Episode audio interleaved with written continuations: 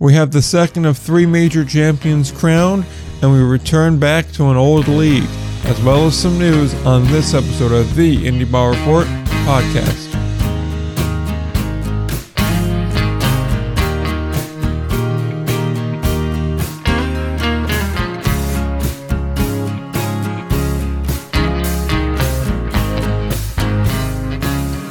All right, we are back again.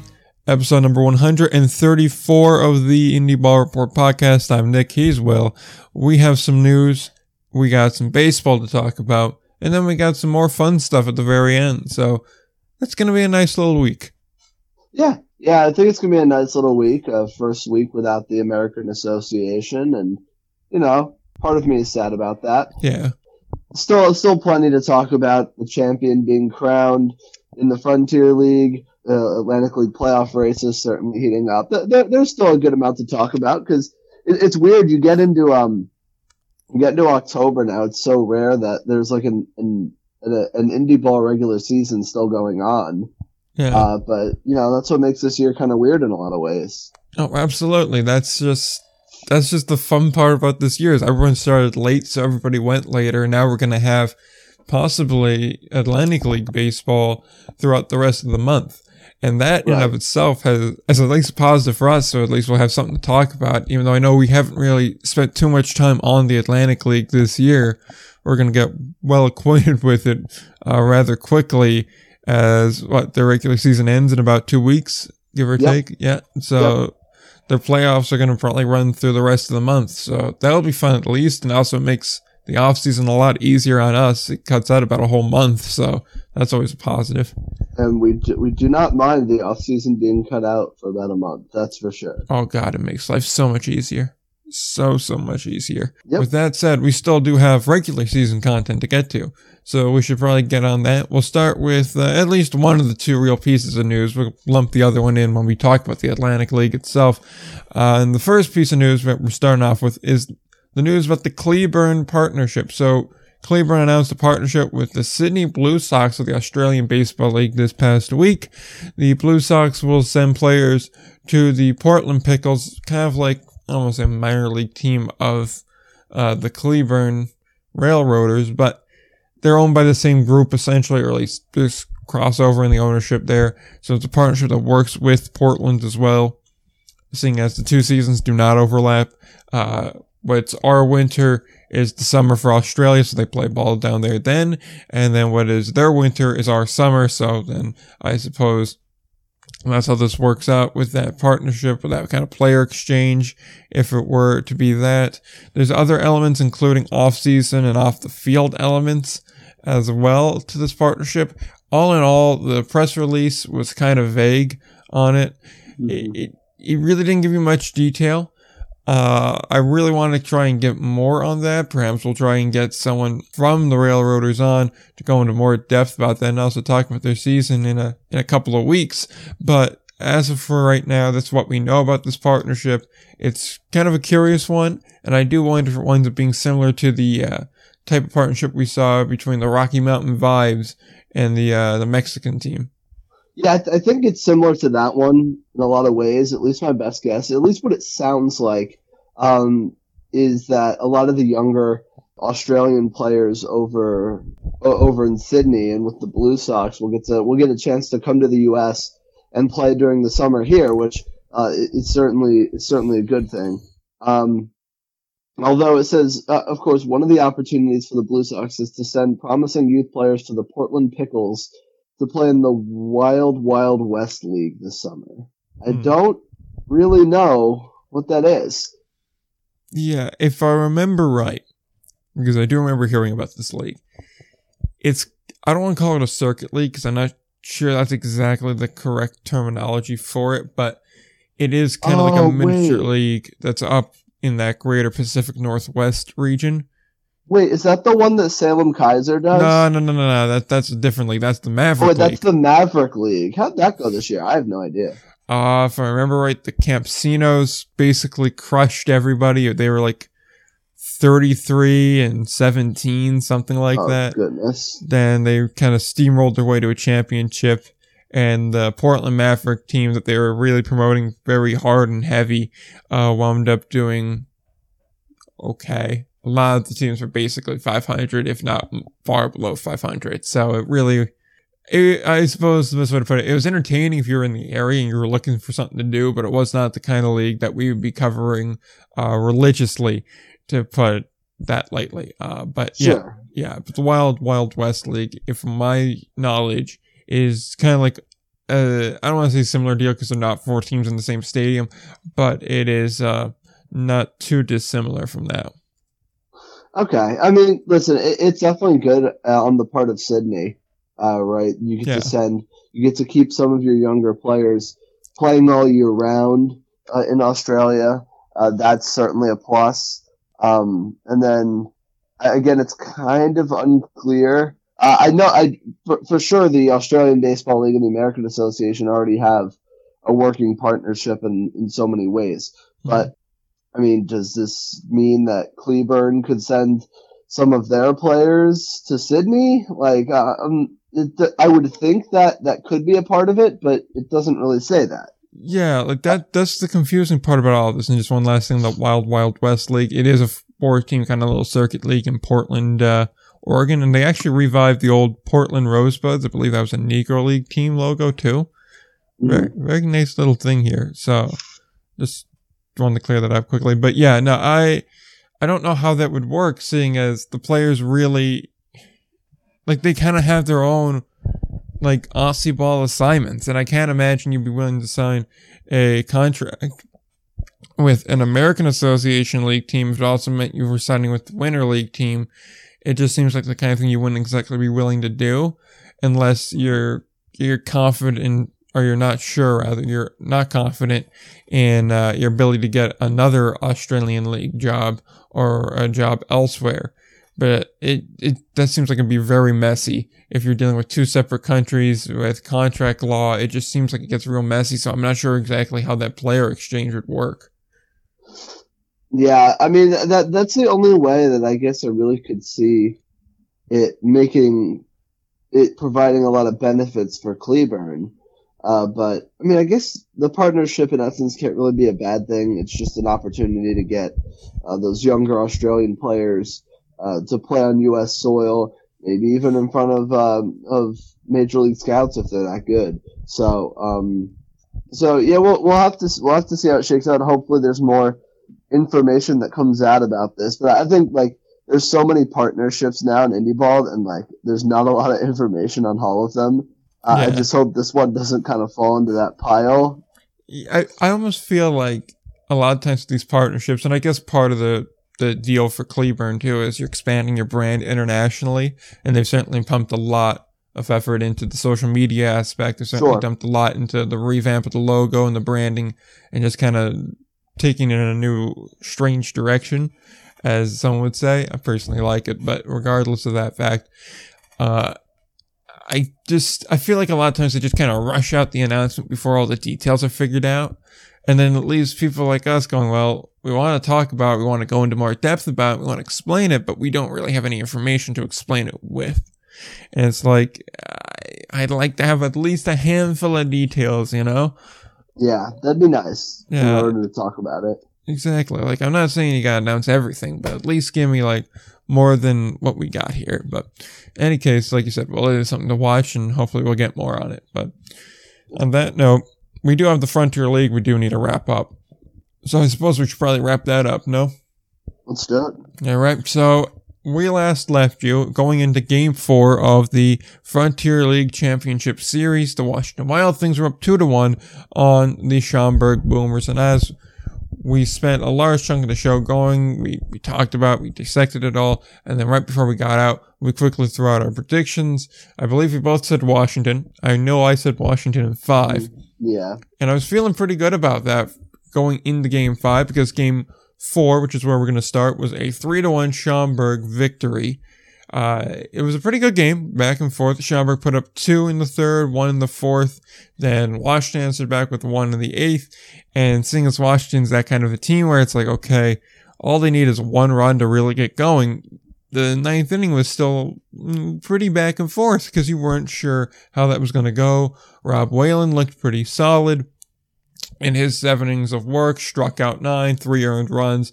He had a quality start. You know, you, you can't ask for much more than that out of him. BJ Sobel, uh, he goes for two innings, allows three base runners, strikes out two.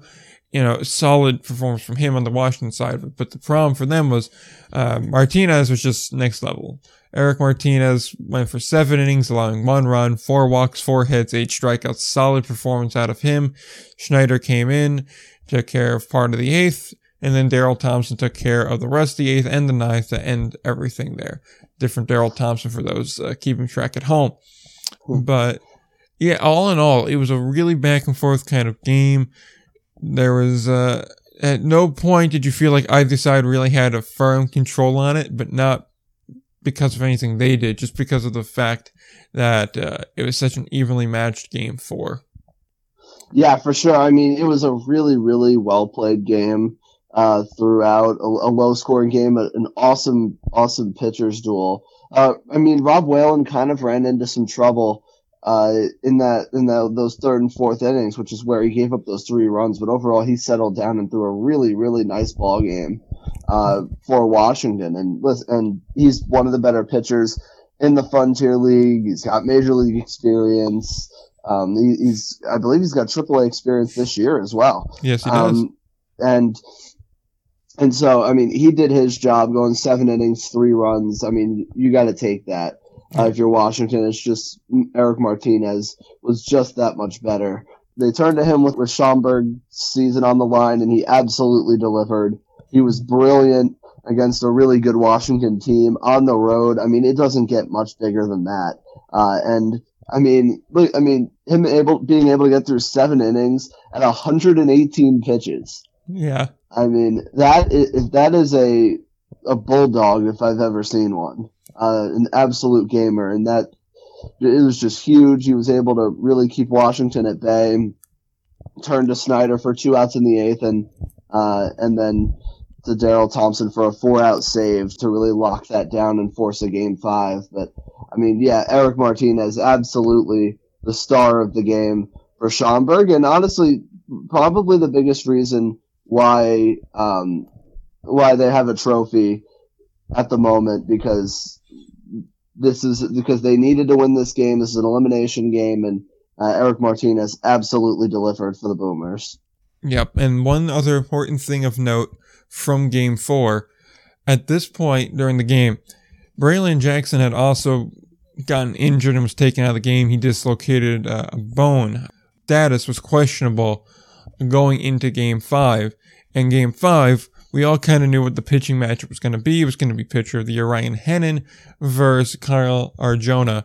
And it was going to be, we all thought, a very close game, probably another low scoring game because to be blunt, there really hadn't been too much scoring uh, to this point in that series. You had a 4 nothing game, a 6 5 game, a 2 3 game, a 3 2 game, and then you were coming into game five. So, I mean, I suppose you could argue game two was high scoring. 11 runs is not you know, low scoring, but outside of that, everything else was pretty much where you expect to be. Four or five runs between the two teams. So low scoring between two pitchers was a fair expectation. And yeah, it, was a fair expectation, and it did not happen. Exactly. From the get go, it just didn't pan out. It this game also was fairly quick moving for a 10-4 final uh, which you'll figure out who had the 10 who had the 4 very quickly here. 2 hours 44 minutes. So the game was moving at a pretty good clip, to be quite honest. Interesting. Yeah. yeah. For a game with that kind of uh, scoring, you can't complain about that kind of uh, pace there. But yeah, very, very early on, it, the scoring got started. Chase Dawson made out number one, but then Quincy Nieporte, he uh, gets a base hit. Then Braxton Davidson a base hit, then another out, and then a three run shot by Matt Botter. Yeah, I mean, it was just downhill from there. Yeah, Hennon just really, and it was a rare, a rare bad outing for him, but the biggest spot in a winner take all, uh, game five. But Hennon just really didn't have it. Yeah. Um, and I, I thought the, as far as like letting him try to figure out, figure it out, it was okay. He only ended up going two innings, but yeah, he, he really just just didn't have it in the in this game five. And Schaumburg with an offense that had been you know pretty quiet for most of the series, mm-hmm. and they they just jumped all over him and really. I, I mean, by the fourth inning, really put this game out of reach. Yeah, th- that's the thing about this is you were expecting low scoring, like I've been saying, and then it just they just went off. I mean, like you said, well, by the fourth inning was basically done. It was an eight to one ball game, and it was pretty clear that this is this is not going to go Washington's way. They were going to again for the fourth time make it to a championship game and not win, which I gotta imagine is frustrating as hell. But yeah. at the same time, it's still a good season. But when you run Hennon out there, he doesn't have a good start. Okay, that happens. Postseason ERA jumps up to five six five. Then you run Darren Osby out there. He does basically the same thing. Two innings, five hits, four earned runs. Only strikes out three guys this time. His postseason ERA jumps to over 8.7. So it's, uh, it wasn't a good day for two of your better pitchers on the staff. The bullpen by and large did a good job. Kevin McNorton allowed two, but I still view him more as, even though I know he's been used as a reliever for basically the whole year, I still view him as a starting pitcher because I just think of him with Tri City and you know, being a starting pitcher. So the kind of traditional starters did not do their job, and uh, the bullpen guys did. But uh, as far as Washington goes, there was some offense late in the uh, ninth, but I just kind of attribute that to um, Jamie Bennett saying to Kyle Arjona, "This is your game to finish," and letting him go for it. Uh, yeah. And Kyle Arjona threw great. He was doing really good, 113 pitches to get through nine innings three earned runs, three walks, three strikeouts, five hits, four runs. But honestly, that stat line's a bit, uh, I don't want to say a bit misleading, but it kind of is because those three runs in the ninth, not only do they mean absolutely nothing, they just more or less came about because he couldn't get that last out. If he could have right. gotten the last out, it, it would have been a much different looking stat line. Exactly. And I think that he was probably getting a little tired near the end, and yeah. he just he was just trying to finish the game. And I mean, listen, if this game was closer, he would not have been in to finish it. Oh yeah, uh, no. that's that that's a, a pretty much a certainty. Yeah. Uh, but I mean, he was he was absolutely brilliant in this game, um, doing what he's done for Schaumburg pretty much the entire year, uh, and kind of just pitching to weak contact, which is really how he dominated this Washington lineup for eight innings. Um, and, you know, in the ninth, definitely some fatigue, but that is, is, of course, a little uh, to be expected a little bit. Uh, but by that time, the game was out of reach. You're just looking for him to throw strikes. He did. And, um, and Schaumburg was able to come home with the title. Just like, I mean, that's baseball. I mean, the, yeah. the Schaumburg offense has been quiet and they just absolutely exploded against against Hennon and like their and uh, and Osby, and that's just not something we saw coming. But in baseball, in one game, I mean, stuff like that happens, and the Boomers lineup exploded, and the team that I mean, let's be honest here, we all kind of wrote off going into the playoffs. Yeah, uh, they played in a weak division. And, and Schaumburg at the end of the day had to play Florence, who was coming out of the best division in the Frontier League and it's just not something that we saw and that we saw coming that they would end up hoisting the trophy at the end of the year. But credit to them uh, because they really stepped up when they needed to. A lot of timely hitting as well. Maybe the maybe all the runs uh, weren't there, but timely hitting, which in the playoffs is so so important. They were able to get the pitching they need. I mean, Arjona was in the playoffs just unbelievable. Yeah, uh, just unbelievable for for Schaumburg, and at the end of the day, it was enough for them to um, to hoist up the trophy at the end of the season. So congratulations to them, and uh, definitely a tough loss for Washington, but a great season for them as well. But um, but the Boomers really really surprised people in the playoffs. Oh, absolutely, they did. Kyle Arjona did, did exactly what he needed to do. I mean, even that game five, and there's a reason why he was named uh, Frontier League Championship Series MVP. Uh, he earned that entirely at 1.4, uh, 1.52 postseason ERA. We'll do that for you. But that last game there, he was rocking under 90 pitches in the eighth inning. And I mean, he came into the 10th inning underneath 100. So I totally see why he was given the reins. And like you said, it was the game was out of reach. That's why we got to finish that game. So they just really, like you just basically said everything. Well, they got timely hitting when they needed to. Their pitching staff stepped up when they needed to. And I mean, it only took them four games to get through a Florence team that we kind of assumed, all right, they'll win it easy. And we got kind of the final we didn't expect per se but it was a good final. Went five games, and Schaumburg did a lot to kind of, I guess, prove us wrong this series. I think it's safe to say we both kind of expected Washington to win this when we looked at the four teams in the postseason, with the possible yeah. uh, Quebec win or Florence win, even. Uh, yeah, I think that's kind of where we were at, and obviously, as it turns out, none of the three won. So that's that's kind of how it goes.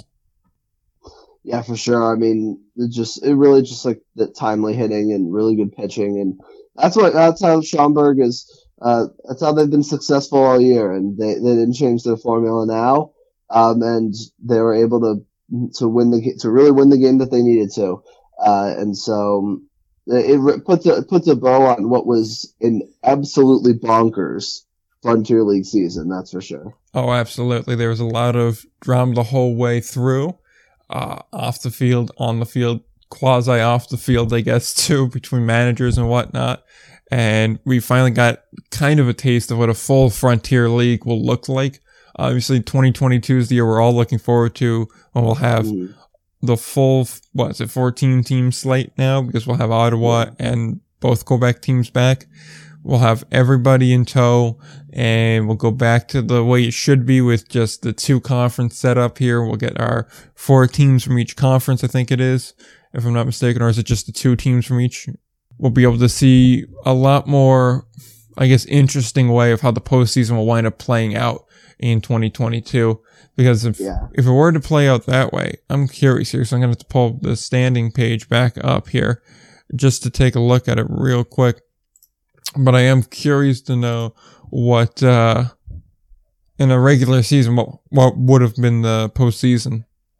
Yeah, that's interesting. Because it's pretty. Yeah, that's an interesting question. Yeah, because for the most part, it, the Central and the West were your Western Conference, and then the Can-Am Conference was the Atlantic and the Northeast. So it would have want see that see, here's where things get kind of trickier because the Quebec would have been the second team to make it. Washington and Kip are the best two teams in that conference. That said, yeah. there's a lot of kind of curveballs here because technically it keeps like two teams merged together. Sussex kind of threw in the towel towards the very end there once they were eliminated. So perhaps they don't do that if they know we're only like three or four games out of a playoff spot with like I don't know, uh, two weeks to play, 10 days to play. Then there's, of course, Tri City there that probably has a different mindset too if they're running down a wild card. As far as postseason goes, what's kind of funny, if it was a regular season, Schaumburg wouldn't have made the postseason. Oh my goodness. it would have been Florence and Evansville that would have made the postseason. Uh, as it I guess should have been. You could make the argument. You could, man, I wonder how that series would have wound up going. Like, does Florence get the win in that one? Then if Florence gets the win in that one, obviously we know how uh, Quebec and a Washington series would have turned out because we saw it. But yeah, but yeah, that that's a fun what if there. So in case it wasn't bad enough, Washington fans, you can live with that information now. Oh, that Schaumburg wouldn't have made the playoffs in yeah, normal year. Exactly. Oh. I guess we've talked about the Frontier League enough. We'll go to the Atlantic League now. We're going to start off with a little bit of rebranding news and then we will go into actual baseball discussion. Uh, West Virginia, they finished their rebrand. We said they were going to be the Dirty Birds. They are, in fact, the Dirty Birds. They chose that over Roughnecks and River Toads. Again, I think they picked the weakest of the three names. They went with the logo they, they showed or was leaked or was teased, however you want to put that uh, a couple weeks back. It looks like a canary with a backpack or piloting a starfighter or something along those lines. It's it's a logo and a name that's caught a lot of heat. We went over that, like I said, about a month ago now, uh, when they first kind of announced the rebrand and Dirty Birds was the name that came out. People aren't happy about it. Frankly, I think they could have went with a better name, but as I said in the past, it it's a name. It's not going to deter anyone from showing up at the ballpark and it's kid friendly. I, I'm not a fan of it, but hey, it is what it is. But uh, yeah, the rebrand's officially done. The uniform so far has been a little bit lacking, though. I will say. Yeah, that that's been my main issue with it. Um, at the end of, at the end of the day, a name is a name. Uh, but I agree. I think the uniforms have been kind of, eh, so so far.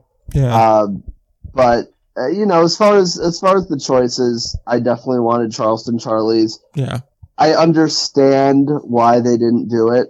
Hmm. I I get it as far as the logo, and you don't want a guy with a cigar or whatever. Yeah. Which. Um, mm, I mean, I I at least I can see that argument. I see. I um, see it. It's just I don't really agree with it. Plus, you could always just redo the logo without the cigar in the baseball's mouth.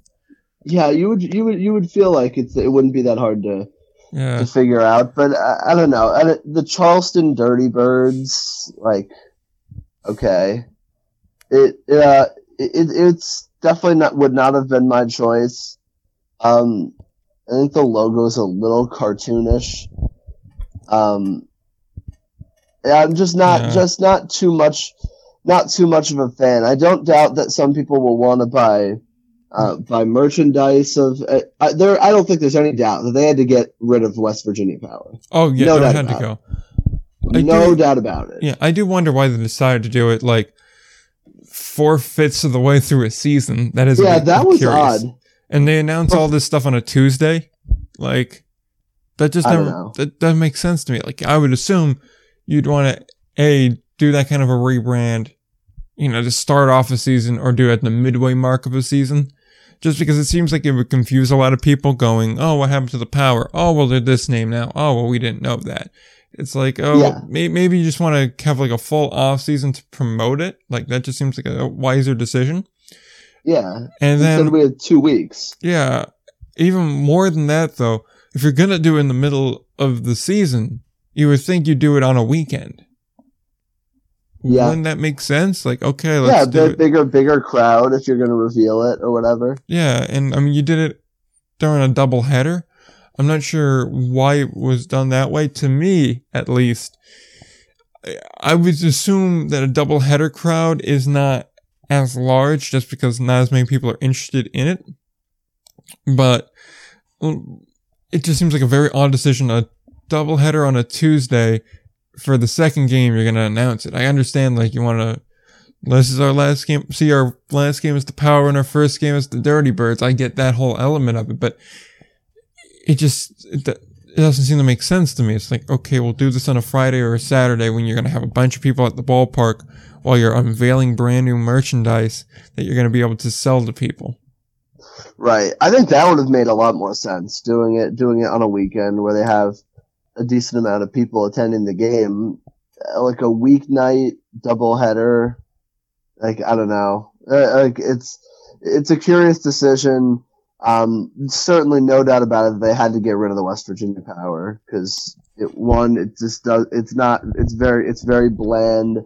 You kind of want to get away from.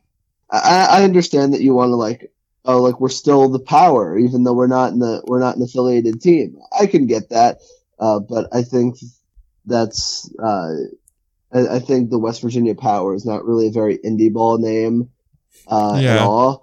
I think you also want to kind of get rid of the state. Uh, Yeah, the state. I don't. Re- I don't really like that. yeah. uh, but- localization's way more important in independent league baseball. You want the region. Very there. absolutely. There's a reason why And- Southern's in front of Maryland for the Blue Crabs. Exactly. Exactly. And I don't know, the the Dirty Birds I I was not a not a huge fan of it. I think we both wanted just to go back to the Charleston Charlies. Think it would have been fun. Mm. Uh, I think the fans would have liked it. Uh, but you know, we got the Dirty Birds. So Yeah, so that's Yeah. that's where it is. And uh, there is one other point to this move I want to make because I just thought of this. They announced all this on a school night for a logo that's clearly geared more towards kids. How many parents are taking their kids to a baseball game on a Tuesday night when they got school the next day? not many. Not Especially many when it's a all. double header. Yeah. Yeah, especially when it's a doubleheader, and especially when Atlantic League games take like five hours to play. Oh, absolutely. That's that's it just seems like such a bad idea. Like, honestly, if you're gonna do that, you gotta make sure there's a day game the following day. That's like kind of a, a school outing day. So that way Sure. you got all that new logo and branding and stuff, and you can take advantage of all the kids with their field trip money. Oh yeah, like the 11, 1105 game, or Exactly. that, that would make that'd make a lot of sense. You're right. Now that that's what you gotta do if you're gonna do this rebrand like that. Yeah, but uh, just like a, a 4 p.m. doubleheader, like eh. Uh, it's just not not a great decision there. But I do like the uh, the one thing from Chuck Domino explaining the nickname. This is in the video that they put out to announce everything. It, it it's kind of an interesting wording to describe the canaries in the coal mine thing. So I'm just gonna read it real quick and then we'll kind of move on because I think after this we'll we'll have talked it to death. But I do want to read this because it's kind of funny. In the early 1900s, canaries were employed in coal mines to detect methane gas to determine whether or not it was safe for coal miners to proceed. These canaries risked their lives for the coal mining industry in West Virginia. It was a dirty job, but these birds were up to the task. Ladies and gentlemen, on this day in the state capital of Charleston, West Virginia, we proudly honor these great little creatures who played such an important role in West Virginia's coal mining industry. Some sacrificed their lives. These birds emerged from the mines weary, covered in coal dust, to signal to coal miners that it was safe to proceed. And now, here they are, fans, representing the West Virginia coal mining heroes, your professional baseball team, the Charleston Dirty Birds. I think it was more than just some canaries that died. I think it was the vast majority of them that died. And well, least, not only that, but but is also acting like the the Canaries were like, they were given yeah, a you know choice. yeah, yeah, the Canaries were like, you know what, I'm gonna put my life on the line, and Uh, and I, and I'm gonna go in there. Uh, yeah. I, I don't I don't I don't know if it went like that. Yeah, it's like the this isn't like the the Staten Island responders that we may have. This is uh these are birds that they caught and put in a cage and then threw deep into a mine to see if the thing died. I mean, they're very brave.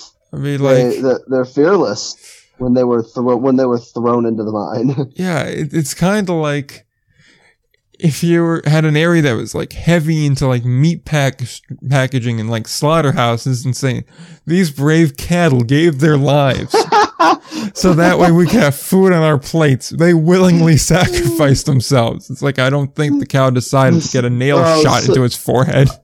a self a selfless cow, Yeah, it's selfless hero. These a cattle. selfless hero, so I could eat my double quarter pounder. And without them, how else would we be able to have a dollar menu? I know. Oh Like, goodness. That And and then also, they said, and uh, yeah, and and, th- and then they said, uh, and and then the, and then the cows said, "Don't worry, you can only sell me for a dollar. I'm also sacrificing that." Everyone claps. yeah. Don't worry, you can take me cheap. but yeah, it, then that's, That's what, a good comparison. yeah. It just seems it seems like that's that's at least how I look at it. But yeah, that and then uh, I my understanding was always that they didn't free the bird; that they left the bird in the cage and kind of left the cage by uh by wherever the miners were working. So that way, if you stopped hearing the bird, you go, okay, someone look at the bird. And if the bird was lying on the cage floor, you go, time to leave. Time to go. Yeah, that was always my understanding of how that worked. Now, of course, I'm in New Jersey that, you know, has not had a robust coal mining industry since like 1850. And even then, it's only like a quarter of the state that really did that. The rest of the state was really like farming or commerce. So Yeah. I wouldn't know much about coal mining, but Yeah, I don't either. at the same time, it's just, I don't think they were like, okay, so Jeb, we're going to need you to walk deep into that coal mine with that bird. Then you're going to put the bird down, open the cage, and see if the bird flies out or not. It just doesn't seem like how that would work, because of course the bird would try to fly out, and the bird flies deeper in, how are we going to know if the bird's alive or dead? Brave birds. Uh, no, th- these are heroes. Really heroes. Absolutely. But we got baseball to talk about because I will say these dirty birds or power or power slash dirty birds, the powerful dirty birds. The powerful birds. Yeah, they had a terrible first half, and now they're doing very good in the second half. Thirty-three and Indeed. eighteen three and a half clear of High Point. High Point's in the wild card spot, and Long Island's in first place in the North. So while I appreciate the snark from uh, Southern Maryland last week, which you know they weren't subtle about it, they directly quoted me saying that their team's not hot right now. Um, you're still on the outside looking in, guys. I appreciate the snark though, very funny. But um, hey, no blue crab slander. We love Pinch. Well, shout out James. He loves Pinch. Although I love Pinch too. Hey, I could not love. do Pinch. you want a pinch shirt too? Because we could probably Ooh. work something out with that. I would certainly not decline a Pinch the blue crab shirt. Christmas is coming, my friend. Remember that. Mm, But, Okay. but yeah, But, yeah. The the blue crabs. They're not. They're, they're not playing great baseball now of, of yet. But again, you got at the moment in the North Division, you have the Ducks in first, um, with a game and a half lead uh, over Southern Maryland. York three back, and the Barnstormers six and a half. Barnstormers are about done, I guess you could say. Um, well, I mean, with an ERA of seven thirteen, oh, they're not in worst. They're not worst. They're holding. Gastonia. Gastonian's just edging them out That's ever right. so slightly. But yeah, Uh, but I, I don't know. It's just you, you always wonder with Long Island down the stretch is do they really care about winning the winning the second half title? yeah. Um, I don't know. So uh, I, don't- I don't I don't know I don't know if they care a whole lot. They started. I mean, the Ducks started the second half very bad, but Yeah. they play they got red hot. Uh, and then now they're playing kind of pedestrian baseball at the moment. Granted, they just had to play a ten game road trip down south. Not easy. yeah. Uh, they played they played a really tough schedule while they were down there. Uh, so I certainly did not expect them to come out of that uh, like that ten game road trip seven and three or whatever. yeah. That that that's kind of unrealistic. Uh, but the, the Ducks are still playing good baseball. I mean, the Blue Crabs certainly in it. Uh, but Yeah. I think if if anybody's a a big Long Island Ducks fan right now, it's the High Point Rockers. Oh, absolutely. Like honestly, if I was Long Island, I'd look at my possible playoff matchups and go, so my choices are either High Point or Southern Maryland, and then Yeah. make a very realistic decision here of do we really care about winning the North in both both halves here, or do we rather play Southern Maryland over High Point? If you prefer to play High Point, that's fine. That's a decision that you can make. But High Point seems to have gotten a lot better in the second half. They're eight games above 500 in the second half. They seem to be coming on strong. They have firm control over the wild card at the moment. So it seems like Southern Maryland's going to kind of need the Ducks to lag off. If I was the Ducks, I'd almost want to lag off because I'd much rather play Southern Maryland, if I'm being entirely honest, as opposed to High Yeah. Point at the moment. Oh, one hundred percent, one hundred percent. I I don't think I don't think there's any doubt about that. Of, of who, if I were if I were the Ducks, who I would rather play. Uh, now, of course, facing Daryl Thompson isn't easy. Yeah. Uh, but Daryl Thompson can only throw twice. So, um, if he's pitching So for Gastonia, if he's pitching for Gastonia, he can pitch three times in five days. Oh uh, no, the, he, he'd be. he- He'll. In fact, I think if he were, if he were, yeah, you're right. If you were pitching for Gastonia, it'd be every other day. It would be a Daryl Thompson nine inning day or a not Daryl Thompson day, where they would just try to figure out how to get through nine innings and then go back to Daryl the next day. Now that being said, I think Daryl Thompson could do it because he does not, because he just has a rubber arm. Yeah, the, the man's a robot, is what he is. He's just like, He's freak of nature. yeah, I don't, I don't know how he does it. He's honestly, he is to Atlantic League pitching what Lou Ford is to Atlantic League batting. You don't really understand how they're able to do it, but they just find a way to do it.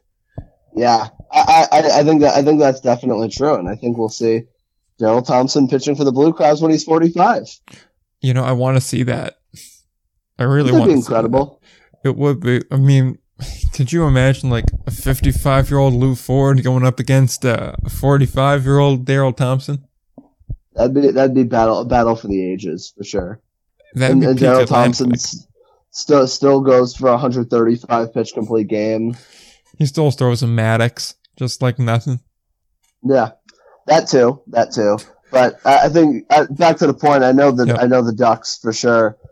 Uh, If if they were to have their choice, they they would pick Southern Maryland uh, over a, a very talented High Point team that is playing a lot better. But I mean, which uh, honestly speaks to how well Yeah. Charleston has played in the second half, uh, for sure. Mm. But I, I think that the um, that, that that's going to be an interesting race to see. Of course, the Blue Crabs going all out for it. The Ducks, we'll see how they play. I mean, a lot of the Ducks' remaining schedule, I believe, all of it actually in the in the regular season is either York or Lancaster. So So that's definitely a big the- help for them. if if the Ducks are playing to win, that's going to help. Yeah. That, that that's that's certainly going to help, and not going to help uh, Southern Maryland. And I assume I, I'd have to I'd have to check for sure. Uh, but Alright. if Southern Maryland potentially has a, uh Southern road trip left, if the Ducks are playing York and Lancaster all the time, let's I- see. They do. we'll double check that. Yeah. now they do have a sub. That would make sense. Three well, High they're playing in four High in Point this weekend. yeah, three and Oh four. boy! That's not an got easy. Oh god, so- they got six so- straight against High Point. to finish the yeah to finish the season, Southern Maryland has three at High Point, then three at home against High Point, and then three against Lexington to, or four against Lexington to end the season. Sorry, with a doubleheader in that second game of the series on that Saturday. That is not fun. Yeah, that's Um, a significant task there. I don't think Lexington's that hard of a task though. They have not played well in the second half, but right. even still, Yeah, I mean again, six against High Point, certainly certainly not ideal. Um, and those are massive games for High Point, Mhm. obviously. I mean, if they can if they can put away Southern Maryland, that essentially gives them a playoff spot. Not not in the sense that they be that they're leading the wild card, as they probably will stay that uh, stay there. But the more important thing is to make sure Southern Maryland doesn't win the North Division title. yeah. I think honestly a three and three split does that. You, you think? I think I mean, it does because did you see who High Point's playing to end the year? Three games set against Lancaster Oh. or Lancaster. Yeah. Three and three probably does it because even with the Legends playing poorly, they're not. They're still a better team than the Barnstormers are.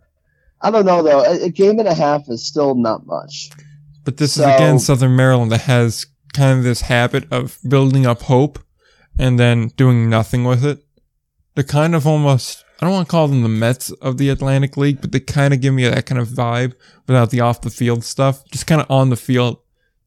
So I guess almost more like the Angels, where it's like, this team should be better than it is, but instead they're just going to languish at about 500.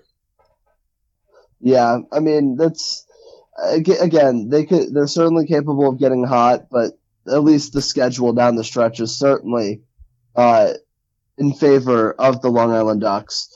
Uh, and will how hard will the Ducks play? I, I think they'll they'll certainly play to win at the end of the day. These guys are uh, these guys are, are trying to play for contracts for next season, um, which is which is definitely important.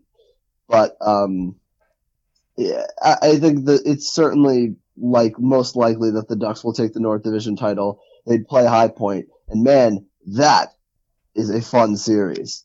Yeah. And then with Lexington and Charleston, I mean, uh, let me just say this: those were my four playoff teams at the beginning of the year. Yeah. Uh, Long Island, High Point, Charleston, and Lexington. Now, how we got there is not how I thought we would get there. Yeah. But we we uh we could end up getting there. Yeah, it uh, it was a very odd uh, odd trip to get to that point because I remember we both agreed on the playoff teams. We both had a very different way of how it was going to go, and I think it was that you picked a different team to win than I had. I don't honestly remember because that was way back in May. So Yeah. yeah, it's been uh, a bit odd. That's one way of putting it. A Uh, roundabout way, but we got there. yeah, we still got to the got to the finish line at the end of the day. So I suppose that's a positive thing. Uh, and also, as far as Charleston's concerned, they're pretty much a lock at this point. They got three against Lexington, three against York, and three against Gastonia. That's pretty much it. Yeah, I mean, absolutely. I mean, the Charleston is playing such good. It's amazing how how um, how awful they played in the first half compared to how insane they are in the second half. And and it's guy and it's production from guys that you necessarily um I mean they're not they don't hit for a ton of power as a team, but they have they hit for a super high average. Uh, and I think that that's what's really helped them in the second half. Maybe runners in scoring position, they weren't so great in the first half that, that kind of flipped in the second half. Um, I mean, I mean, you, I mean, you look as far as uh, as far as batting average. Uh, I mean, they're right in the middle of the pack, uh, hitting 280 as a team, but they're last in OPS, uh, mm-hmm. as well as uh, as well as being last in slugging percentage.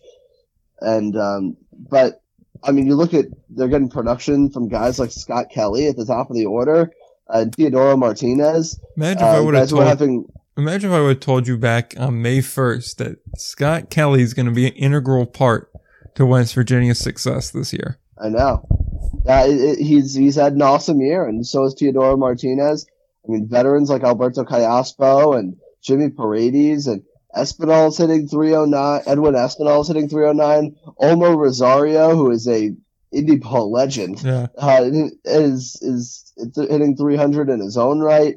I mean, they're getting hot. At the, they're or they've been hot the, at the at, uh, throughout this entire second half, uh, which is really really a credit to them and shows the the the advantages sometimes of that two half system where yeah. you could play just awful in the first half and turn it all it slight gets whipped wiped clean and you I mean the, the first half they went 22 and 38 by far the worst record in the league. Yeah. And then the second half, they have by far the best record in the league.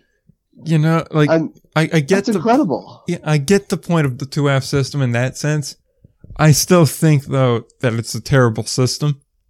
You know, I think it just doesn't incentivize winning throughout the year. And I, I'm just in the camp of winning the first half means nothing. You should have to hold on to it for the full year. Well, what I would what I would argue to counteract that is, I like in the sense I, I like that teams, at least for their fans, have something to root for in the second half. Um, I I would almost rather have that.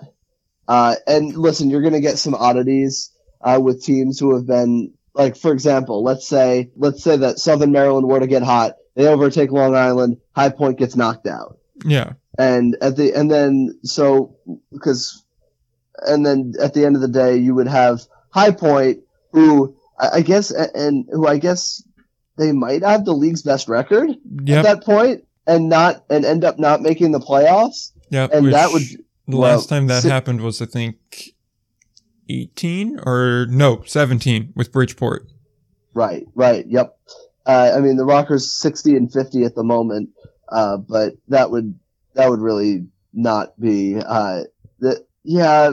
Maybe now I'm convincing myself the other way. How do you have yeah. the best team in, ba- uh, best in the league, league not? and not make the postseason? Like that is the argument alone for not using this system. It's it, like I said, plus it just doesn't incentivize teams to really try in the second half. You already have that first half down. Now, of course, the players' incentive is you don't want to be here so you want to try and get your contract purchased to go elsewhere. Sure, but realistically, you could just kind of put her on cruise control for a while. And I just don't like that. I again don't like the idea of, you know, having a team with the best record not make the postseason. I don't really like the idea uh, of really a first or second half champion alone. That just doesn't sit well with me to begin with. So. Yeah, I can understand that. And just quick correction: the Ducks have the best record in the uh, in the Atlantic League at the moment by about three games uh, over High Point. Uh, so, but point still stands. Yeah. Um. Yeah, I that that yeah I, I if a team has the best record and they don't get in, that really sucks. Yeah. Um, that that's and, just why I'm very much a pro of the you win your division you're in and then use two wild cards. Hell, I'd even be open to this if you want to have a first and second half wild card system. I'd be open to that.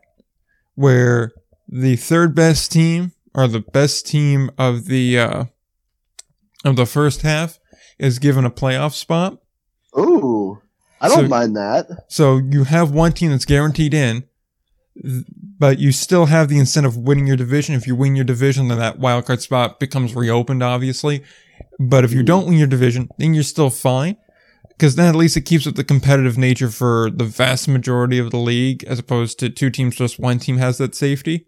Plus, it kind of ensures that okay, the best team's not going to miss the postseason because there's at least one other wild card that will protect them. But what if the the team who gets that first wild card ends up taking the division? Then you open up the second wild card. So now they have the division champion spot, and you'd have a second wild card that'd be open. So the first wild card team is a division champion, so they're no longer the first wild card team. So another wild card would open up. Yes. Yes. So you wouldn't reward a team for winning the first half, but you would reward them for coming in second. In a sense, uh, what would happen is if you win the first half, you're the best team in the league, you get a playoff spot. So now only one team has that playoff spot going into the second half. If the team that won that kind of playoff spot for the first half winds up winning their division, now it just goes to overall record to find that other wild card team. But I don't know how. So the best overall record would get it. Would get it. Yeah. So the first half. yeah, the best overall record would get it. Okay. All right. I, I, I could I could get down with that. Yeah. Essentially, it ensures the best team of the first half is in the postseason, and that the uh, the best overall team is also in the postseason. It's essentially what the system does. Okay. Yeah. Yeah. I could I, I could get down with that, but certainly would be tragic if High Point were to miss the playoffs because of the of the system. Yeah. But you know who else doesn't like this system? Who? Our guest for next week. Oh, that is true. Yeah. I thought oh, was, well, I I feel I feel like at this point you could just say you could just say who the guest is though. Yeah, no, I was trying to get into a nice little like transition into it, but We'll Oh. definitely talk about it next week. Yeah, Sure. exactly. We're going to talk about all next week. We have Ryan from ALPB Roundup coming on the show. So he'll be pretty fun. We're going to do a whole little playoff primer and also uh, a whole, I guess, season recap up to this point as well, seeing as uh, we've all been very busy on the show covering other leagues and doing other things. So the Atlantic League kind of fell by the wayside a little bit. So he's going to get us up to speed on that. He's going to get all of you up to speed on that as well. And uh, we're going to have a fun little discussion. So we're finally going to have another That's voice. Gonna be a lot of fun. Yep. And we're going to have another voice on this show. And I think this is going to be the first time we've had someone on this show since we did the Frontier League preview with Dave, if I'm not mistaken. True. So it'll be nice. Be nice to change it up a little bit. Yeah, that'll be that'll, that that'll be a lot of fun. He's a really uh, he's a really smart guy. So Mm-hmm. who does an awesome job uh, with ALPB Roundup. So Mm-hmm. Uh, I'm very interested to hear if he uh, what his thoughts are on the playoff system. Uh, I know he doesn't like the current one, but Yeah. any uh, suggestions for a new one? Uh, Oh boy, does he have suggestions. we could also talk some Gastonia. I know he does. I know he doesn't. Uh, I know he doesn't. He's not a fan of the Gastonia pitch usage either. That, and I will, I will say one thing though. I do question the, the intelligence between trying to get to, what was it, like three or four games in like two days? Like, I, yes. that, that wasn't exactly the best decision, especially when it was raining like a, like a son of a bitch too. but, Right. but hey, you know, that, that's a decision that's made and it's been made and it was entertaining for all of us. So I think it was a good decision in the end. Certainly. I think so. At this point, I think we've kind of just began to ramble, so we should probably just wrap it up for the sake of brevity. Um, if you want to follow the show, you can do so on Twitter at IndieBallPod. You can do so on Instagram at IndieBallReport and at ALPB underscore news. You can also do so on the website, uh, IndieBallReport.com. You will find the show notes there, the episodes there, everything Indie Ball Report there, as well as all the articles we put up there as well. Uh, if you can and want to, you should follow the show on iTunes, TuneIn, Stitcher, Podomatic, Google Podcast, Amazon Music, and just about anywhere you find podcasts. Like, rate, review the show so that way we can continue to grow. Uh, that said, do we have anything else left to add? A couple quick things I'd like to add. One, Rutgers football playing against Ohio State this weekend. I really do think they have a chance to win. They might lose by 40, and I and I'm just going to look like an idiot. But I do think they have a chance to win. I think Ohio State. This is one of their weaker teams they've had in a while. Uh, and Rutgers, they they almost took down Michigan at the Big House last weekend. So I think coming back home uh, to a, a big loud crowd. I, I'm hoping. I oh man, it's I, I'll be at the game Saturday night uh, or Saturday afternoon, three thirty game, uh, and oh man, the things I would do to, to make that to make that happen after years of losing. That would be, uh, and, and, I know Nick is probably going to say that uh, they're going to lose by 40 because he hates Rutgers, but uh, I'm prepared for that. Two, Devils play the Rangers tonight in a preseason game. When you guys listen on Saturday, you will be able to you you will know the results of that game. Clearly, a very very important contest uh, between the Devils and the Rangers. It's only important if we win. If we don't win, it's preseason. If we win, then preseason. I mean, Blackwood's not playing tonight, so you guys will probably win. So I mean, it's the preseason, that, so I mean, who really knows? It doesn't really, you know. But eh, oh well, I mean, hey, Alexander Holtz scored last uh, in our first preseason game, so uh, that's uh, well, that's, nice. that's that's exciting for me. Artemi Panarin made a 50 foot backhand pass that was right on the tape. It was pretty cool to watch. He's in mid-season oh, form against the Bruins. Yep, right to ah, Anthony okay. Who is now in he's Hartford. Very, he's, he's very good at hockey. He is. It's just it's so much fun there.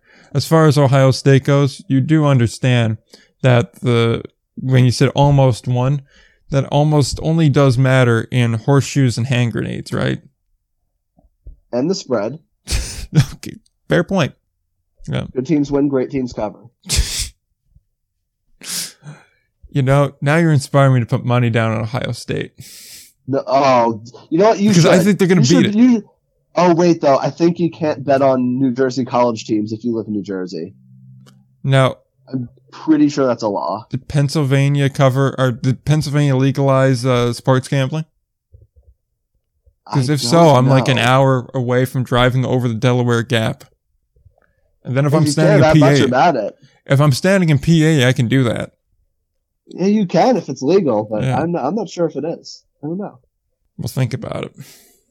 Uh, anywho, uh, I got one thing to add real quick.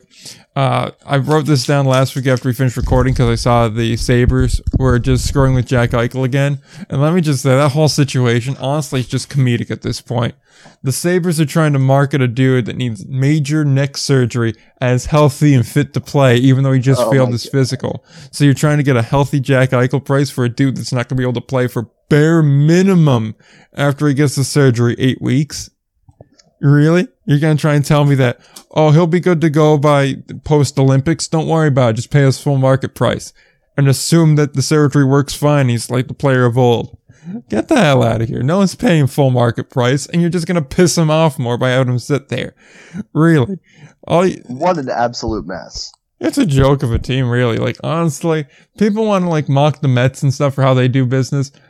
The Sabres are a gong show, okay? Like, honestly, at this point, and Sabre fans keep going, it's like Matt Duchene. It's like Matt Duchene. Sakic didn't sell low. The major difference is Matt Duchene was able to play hockey when he was being shopped around. That's like a major kind of difference here. Likewise, Matt Duchene did not have any sort of history of catastrophic injury. Jack Eichel has a catastrophic injury at the moment and has a history of getting injured up to this point. When he's healthy, he's a top 10 player in the league, no doubt about it. It's just that if healthy part that's very concerning. And it's not like it's he tore an ACL or something where it's like, okay, this is a common sport injury. It's serious, but you can recover from that. You work the leg out. You can build up strength back. It can be fine. The dude needs a, needs a re- disc replacement in his neck. That's a yeah. serious surgery here. And it's quite clear he's not doing the fusion. So he's going to get the artificial disc. It's, this is a serious surgery for a contact athlete. So it's like, look, just for the sake of the player, the sake of your organization, just trade the guy already. Take your two seconds in a pro, or your two firsts in a prospect and get the hell out of here. Or at the very least, just, you're getting the trade offers you want. It's just the picks are conditioned on him playing. Just yeah. take that. It's a fine offer. I just the Sabres are a gong show of a team. And I you still compared them to the Mets. They're way worse than the Mets. True. Plus, the Mets have actually been to the postseason in the past decade. The Met, the Mets are at least like a 500 team once in a while. The Sabres have all this. Dr- the Sabres have all the Mets like drama, and they get the number one pick every year. Well, actually, they well not all the time. No, they lose the lottery. they'll- That's how they wound up in the this spot. You know, I just thank God that it's not Connor McDavid that's on Buffalo. Like, sure, Edmonton's not much better, but it's still significantly different than Buffalo. And then I just think there's an opportunity there where Connor McDavid could have been a Leaf, and I don't like that reality one bit.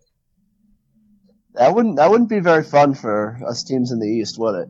It wouldn't be, and also just for general hockeydom, the Leafs getting a Gretzky-like player is just not something I want to experience, because then it gets really annoying really quickly. hmm Which, last point here before I wrap this up. You do know that Auston Matthews was only like a couple of days away from being eligible for that 2015 draft class. So it would have been your one, two, three would have been McDavid, Eichel, Matthews. Goodness gracious. I think that's a stacked draft class. Plus, keep in mind, 15 was also the Barzal, Boeser, Kyle O'Connor, Thomas Chabot. Um, who else was there? Uh, there was. If you go back and look, actually, if you want to have some fun for non NHL fans, go look up the 20 and even NHL fans. Go look up the 2015 NHL draft class, and then just look at it. It's really something else. It's like the 03 draft class, to be quite honest.